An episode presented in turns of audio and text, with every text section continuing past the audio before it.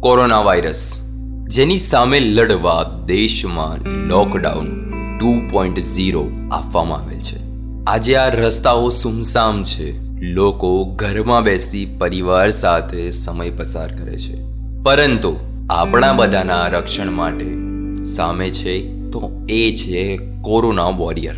આજે આપણે ઘરમાં રહીશું તો કાલે બધાને મળી શકીશું. પણ જો આજે જ બહાના કાઢીને ઘરની બહાર નીકળીશું ને ખબર નહીં કાલ પડશે કે નહીં. તો હા, કોરોના વોરિયર્સ કે જે ડૉક્ટર, પોલીસ કે સફાઈ કર્મી, આપણા રક્ષણ માટે ચોવીસ કલાક ફરજ બજાવે છે. એમને સાથ સહકાર આપીએ.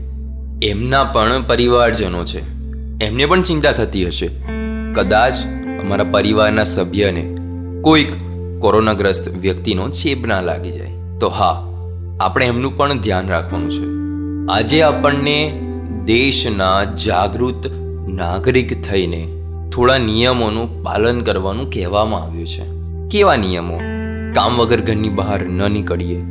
કદાચ જરૂર હોય અને બહાર નીકળ્યા હોય તો માસ્ક પહેરીએ.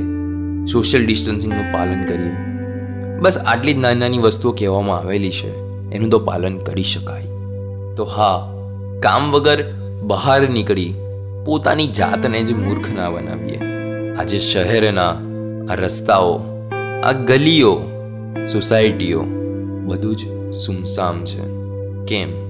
કોરોના વાયરસ સામે લડત જો લડી રહ્યા છીએ આપણે, તો ચાલો આપણે સાથે મળીને કોરોના વાયરસ સામે વિજયી બનીએ અને એક જાગૃત નાગરિક થઈ આપવામાં આવેલ દરેક નિયમોનું પાલન કરીએ. મારું ગુજરાત, કોરોના મુક્ત ગુજરાત. જય હિન્દ, જય ભારત.